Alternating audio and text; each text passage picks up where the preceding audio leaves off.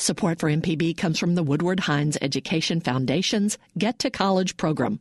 Based in Southaven, Jackson, and Ocean Springs, Get to College advisors help students and families plan and pay for college. Learn more at woodwardhines.org. Good morning. It's 8:30 on Friday, March 2nd. I'm Karen Brown and this is Mississippi Edition on MPB Think Radio. On today's show, a controversial bill to rewrite Mississippi's public education funding formula is dead in the Senate. Find out how lawmakers are reacting to the outcome. Then, a transportation official is speaking out against a plan to improve the state's infrastructure. And we'll hear from an expert who says reading aloud affects a child's brain development, literacy, and school readiness. That's all coming up. This is Mississippi Edition on MPB Think Radio.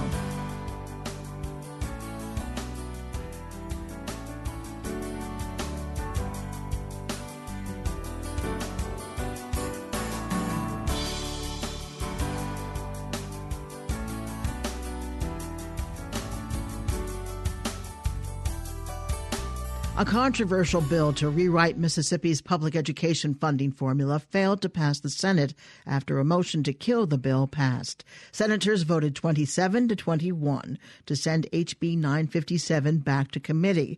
Supporters of the measure said it was transparent and predictable, but opponents said it provided less funding to schools. Lieutenant Governor Tate Reeves, who supports the bill, spoke out after the vote. He tells MPB's Desiree Frazier in time, schools and legislators will support support the change. I can assure you that I am going to continue to fight for Mississippi kids. I'm going to continue to fight to get more money in the classroom and less money in the district office.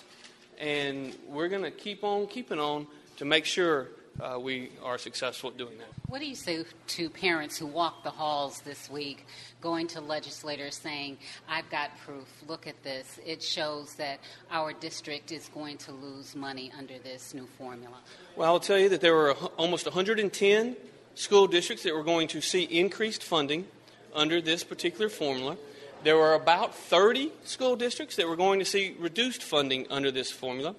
And almost without exception, those districts that were going to see reduced funding were going to see it because they are losing students. They're losing student population. Guess what? Under MAEP, when it's recalculated, those same districts are going to lose money in the future because they're going to see fewer students in the classroom, and over time, that's going to lead to fewer dollars for those districts. But again, the current formula that some people are so enamored with literally spends millions and millions and millions of dollars for students who don't exist. Literally, go to the Moss Point School District, find out how many students are funded based upon the Mississippi Adequate Education Program and how many students they actually have. 27 or 28 senators just voted to say, you know what, it's okay to fund phantom students. The taxpayers that I work for, they don't think it's okay to fund phantom students. They think that their school districts are getting cheated when the old formula funds students that do not exist. Moving forward, what do you think you'll change to make it more palatable to those who didn't like what came out now? Well, I think what you'll see is moving forward, we're going to come back on Monday and we're going to work down the calendar. Um, the, the school districts that would have received more money next year under the plan are not likely to see more money next year under the plan. Since the plan didn't pass, the likelihood they're going to see less money next year, even than they're seeing this year, is pretty high. And so uh, maybe uh, when the superintendents uh, see that that is ultimately the case, they're, they're probably not going to like the fact that they lobbied so hard against the bill that actually would have benefited them and benefited their school districts. Lieutenant Governor Tate Reeves with MPB's Desiree Frazier. Democrats and some Republicans weren't convinced with the bill's use of the recommendation from consultant EdBuild. Democratic Senator Sollie Norwood of Jackson tells MPB's Desiree Frazier both sides can work together to come up with a better solution. This is the way public policy is supposed to be crafted. Uh, you know, we had Democrats and Republicans working together, and that's the way public policy is supposed to be. So, really, is a victory for public education in the state of Mississippi. Uh, we heard from uh, Senator Bryan and uh, others express some concerns about how that money would be divvied out. And we saw parents up here from different organizations concerned about what would happen. What does this say about the argument that you presented? Uh, basically, what it is, there's still too many uncertain. There are too many factors that haven't really been vetted uh, when you talk to the superintendents and you talk to the school leaders across the state, it's just, you know, it's just too problematic. And I mean, and once we pass that and go into law, then it's too late for us to go back and change it at that point. We have to wait till we come in uh, next year. And I just think that it's too problematic. So the only thing we're asking is give us an opportunity to, to I mean, I'm, if we want to make changes for the better, let's take time and go through it get with the, the, the general public and just, just work through it. Lieutenant Governor uh, Tate Reeves said that um, those who voted for the motion voted against the interest of schools. Absolutely not. I mean, I support public. I support public school 110 percent. I graduated from the public schools. My children graduated from the public school. I still volunteer at the public school, so I am absolutely in support of. I don't think it was. I don't think it was a vote against public schools at all. Only thing we want to do is do right by public schools, do right about our children. They have a future, but they don't have a stake in making these decisions. And so we need to make decisions that's in the best interest of our children, the best interest of public education. Is it possible that this bill could still come up before the end of the session? Well, there have been some conversation. There have been some conversation about it, and you know, around here it's hard to say what can't happen. So what we want to do today is we just want to live and enjoy this victory for public education on today. Senator Sollie Norwood with our Desiree Frazier. Republican Senator Gray Tollison of Oxford chairs the Education Committee. He says he's learned from previous experience that some changes take time. The charter law that was new, and, and we lost. We passed it in Senate, died in the House, and you know it took several years. And I, I understand that it takes several years, and it should. I mean, it, it's if it's new legislation, especially, it takes time for people to warm up to it. And that you know you move on. And um, we look, we we got 21 votes. We got to get six more, and um, we'll, we'll, get there uh, sooner or later you win votes and you lose votes. And I, I take it in stride. You just kind of pick yourself up and dust yourself off and, and figure out how, what do we need to do to get this bill passed in the Senate. We made a huge stride with the House passing it. And as I've said, they had done a great job, a yeoman's work of getting this put together.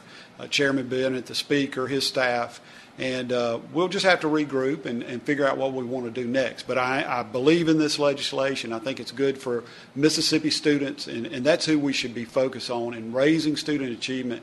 And we have made some big strides in the past seven years with the, the different legislation we've had because of the teachers and the students and the parents working together, and because we, we have required some accountability, saying we have high expectations. I think too often in our state we set low expectations because we don't think students can do it. And I, I think that's changing, and, and the, the culture is changing, which is good.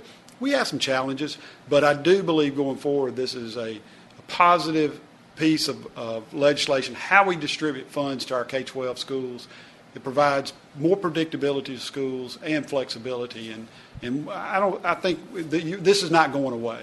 It will remain. And uh, until it's, it's passed one way or, or another. Supporters say House Bill 957 would have increased spending by $108 million over seven years. Critics point out that's $157 million less than what's mandated by the State Adequate Education Program. Coming up, find out why some officials are against a plan to improve the state's infrastructure. This is Mississippi Edition on MPB Think Radio. If you missed MPB's At Issue on TV, just go to mpbonline.org slash issue to see this week's show and previous episodes. You'll hear each week from Mississippi's most influential elected leaders at the state capitol. MPB's political analysts provide insight on the critical issues facing the state and how these issues impact you. Check out At Issue on your computer, laptop, or phone at mpbonline.org slash issue. This is Mississippi Edition on MPB Think Radio. I'm Karen Brown. Transportation officials are speaking out on a bill that would take money from the State Department of Transportation budget. With much needed infrastructure improvements across the state and country, state legislators have been working on a policy solution.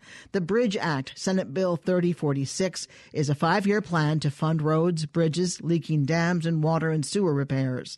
The bill also calls for the creation of an advisory panel and gives some decision making authority to the governor. Critics say the bill should not take money from MDOT or politicize transportation. Republican Senator Joey Fillingane of Sumrall authored the bill. He spoke with MPB's Desiree Frazier just after the bill passed last Wednesday, saying he sees the bill as complementary to MDOT. He explains funding and how the proposed advisory panel would work.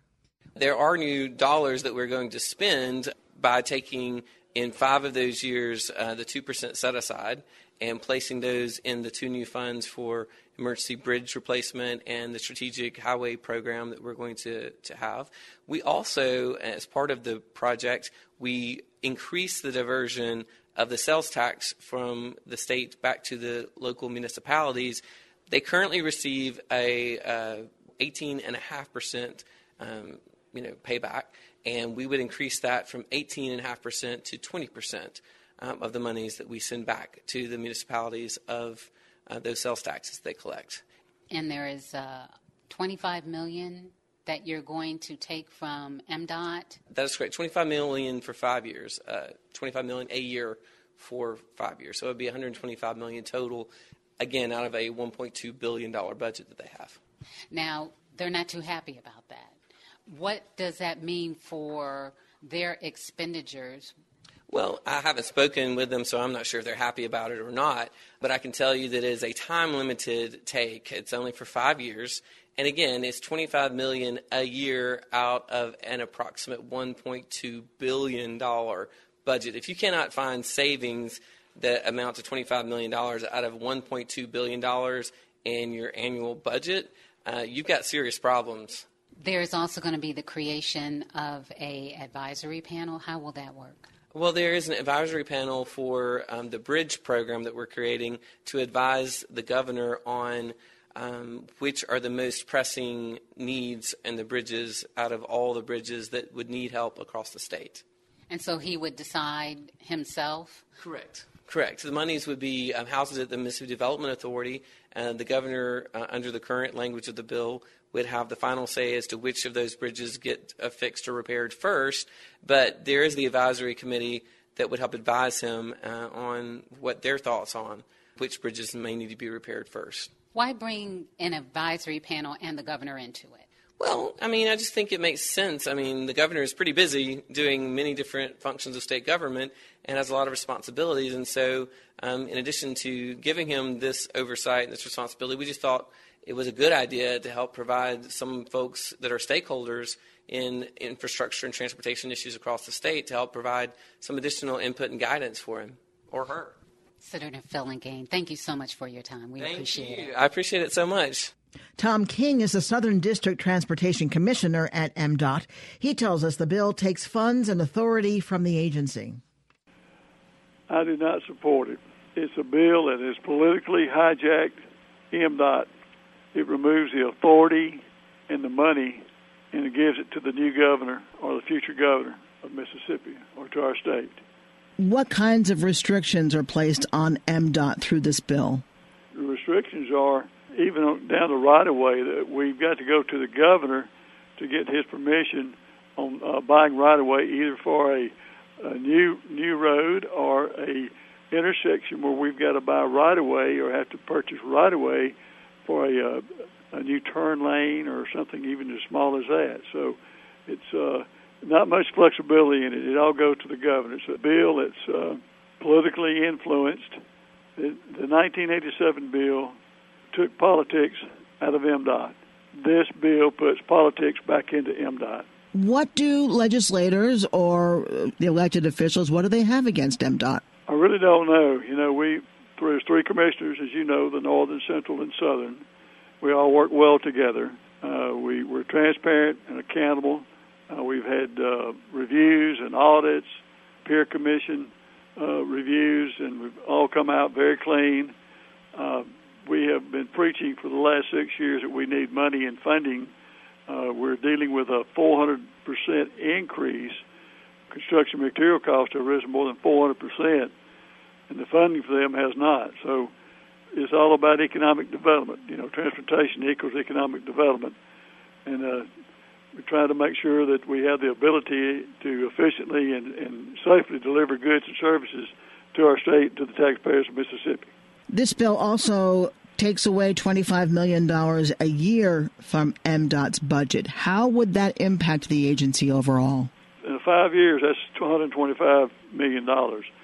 That's a lot of money. We have, uh, quite frankly, been begging for more funding, and, and they're taking it away. So that's $25 million. I think it would do away probably with our litter program, uh, some intermodal por- uh, intermodal programs such as our ports where we give money, safety initiatives down the welcome centers and bike programs that we have. But uh, it's not good. Uh, you know, we're asking for more money, not less money, not to take money away from our budget, and uh, it's just it's just not good. Are there any alterations that could be made to Senate Bill 3046 that would have you support it? Well, we're anxiously waiting to see. It's in the House now, and anxiously waiting to see what the House will do with the bill. Uh, we keep hearing the bill there will be a strike all amendment. Uh, so I don't know. I guess the House will be putting their. I assume they'll be putting their version or whatever, and I assume the bill will go go to conference after that. If they change the bill, it'll go to conference. So uh, we're anxiously awaiting to see what happens and, and what the House comes out with, and. Uh, certainly we want to support, and the, the House has come out with several bills that's uh, that's been good and beneficial to MDOT. Finally, just to clarify, you think this is a political maneuver? Do you think this is directly taking power away from MDOT for the governor? I think it's a uh, it's a five year program. I believe it's uh, putting politics back into MDOT. It's a power grab for the next new governor, and uh, where the projects go or the new roads or work goes in this state will be whoever has the most political influence, and that's what I believe.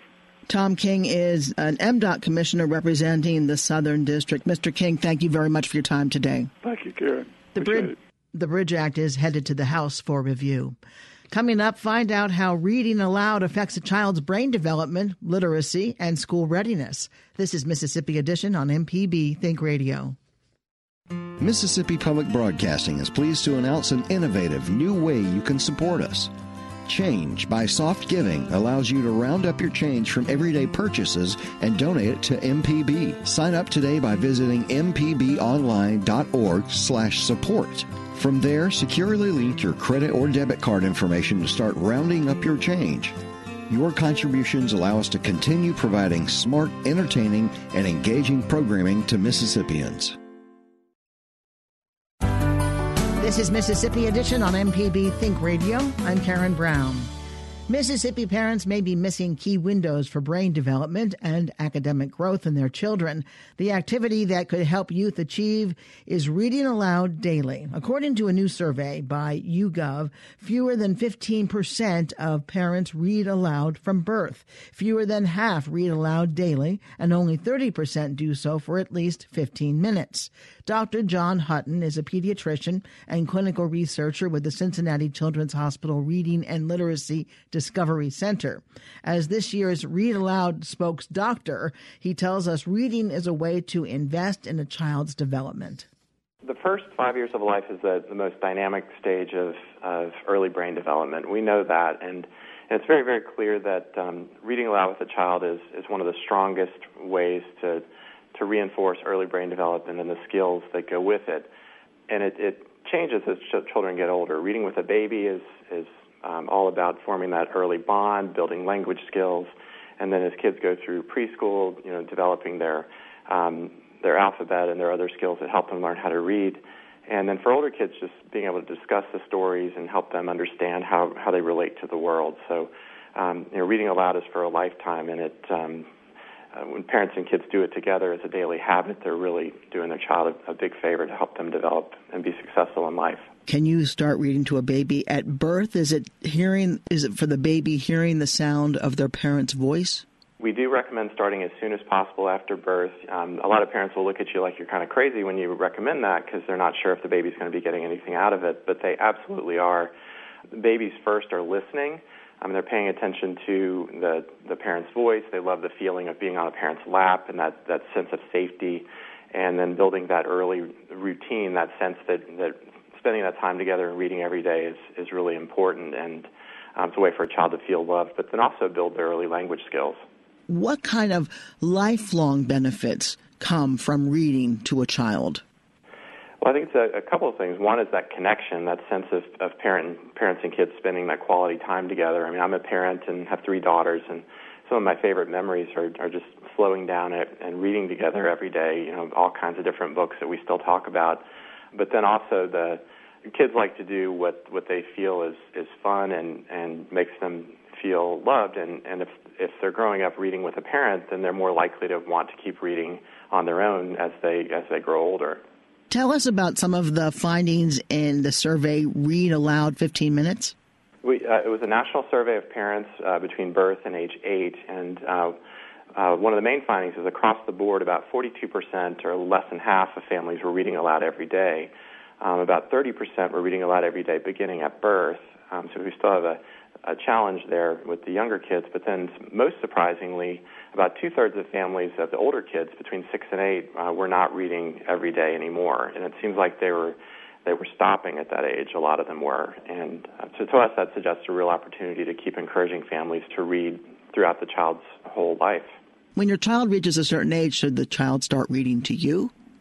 Absolutely. That, that's one of the great things too. It's a early on the parents reading to the child, then gradually the child starts to participate more and more in the story and sounding out some words, and then eventually, yeah, the child can read to the parent, and they'll really enjoy that, and the parent can provide some support and, and just talk about what's going on in the story. So absolutely, they should share that back and forth experience.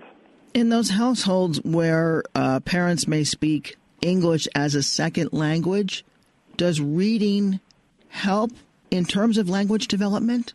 Absolutely. Um, a lot of households um, that uh, are bilingual will alternate. Well, some will read, you know, let's, let's say books in Spanish, but then also books in English. And, and we know that kids that are exposed to both languages early on will learn those languages better and then be able to have a real opportunity later on to go back and forth between uh, different kinds of books. Um, so, yeah, they can absolutely share both. Can you address the third grade shift? I know that there's a real emphasis on children knowing how to read. In third grade, it's when we say kids go from learning to read to reading to learn. Um, there's an expectation that kids at that point will will be uh, strong readers so that they can read their assignments and their homework. And um, so much of the learning that goes on in school is about is around reading. And we know that kids that are behind at that stage really start to fall behind quickly and end up struggling in school. What are some strategies for making reading to your children an everyday routine? One is to start early, and that's why we really really encourage the you know reading with babies is is creating that habit that every, every day there's 15 minutes, whether it's at bedtime or nap time or after school in the you know at the dining room table, just making it something that both the parent and child look forward to. Um, I'd say there's a big role for for dads in this experience, you know, where you know, a lot of dads are wondering how to interact with their kids, especially when they're younger, to really get them involved reading with their kids. Also, having kids pick out their own books can be really helpful because they um, kids want to read about things that they're interested in, and, and letting them choose can really help them want to keep reading. Dr. John Hutton is a pediatrician and clinical researcher at Cincinnati Children's Hospital Reading and Literacy Discovery Center. Dr. Hutton, thank you so much for being with us. Thanks for having me. Today is Read Across America Day, and it's Dr. Seuss's birthday. March is Read Aloud Month. Stay tuned to MPB Think Radio for a full slate of Mississippi based programs all morning long. Coming up at 9 o'clock, it's the Gestalt Gardener. Then at 10 o'clock, it's Next Stop, Mississippi. And at 11, stay tuned for Southern Remedy for Women. Did you miss part of the show today? Find past episodes of this and other Think Radio programs online at mpbonline.org or by downloading the MPB Public Media app from the Apple or Google Play stores. I'm Karen Brown. Join us again Monday morning at 8:30 for the next Mississippi edition, only on MPB Think Radio.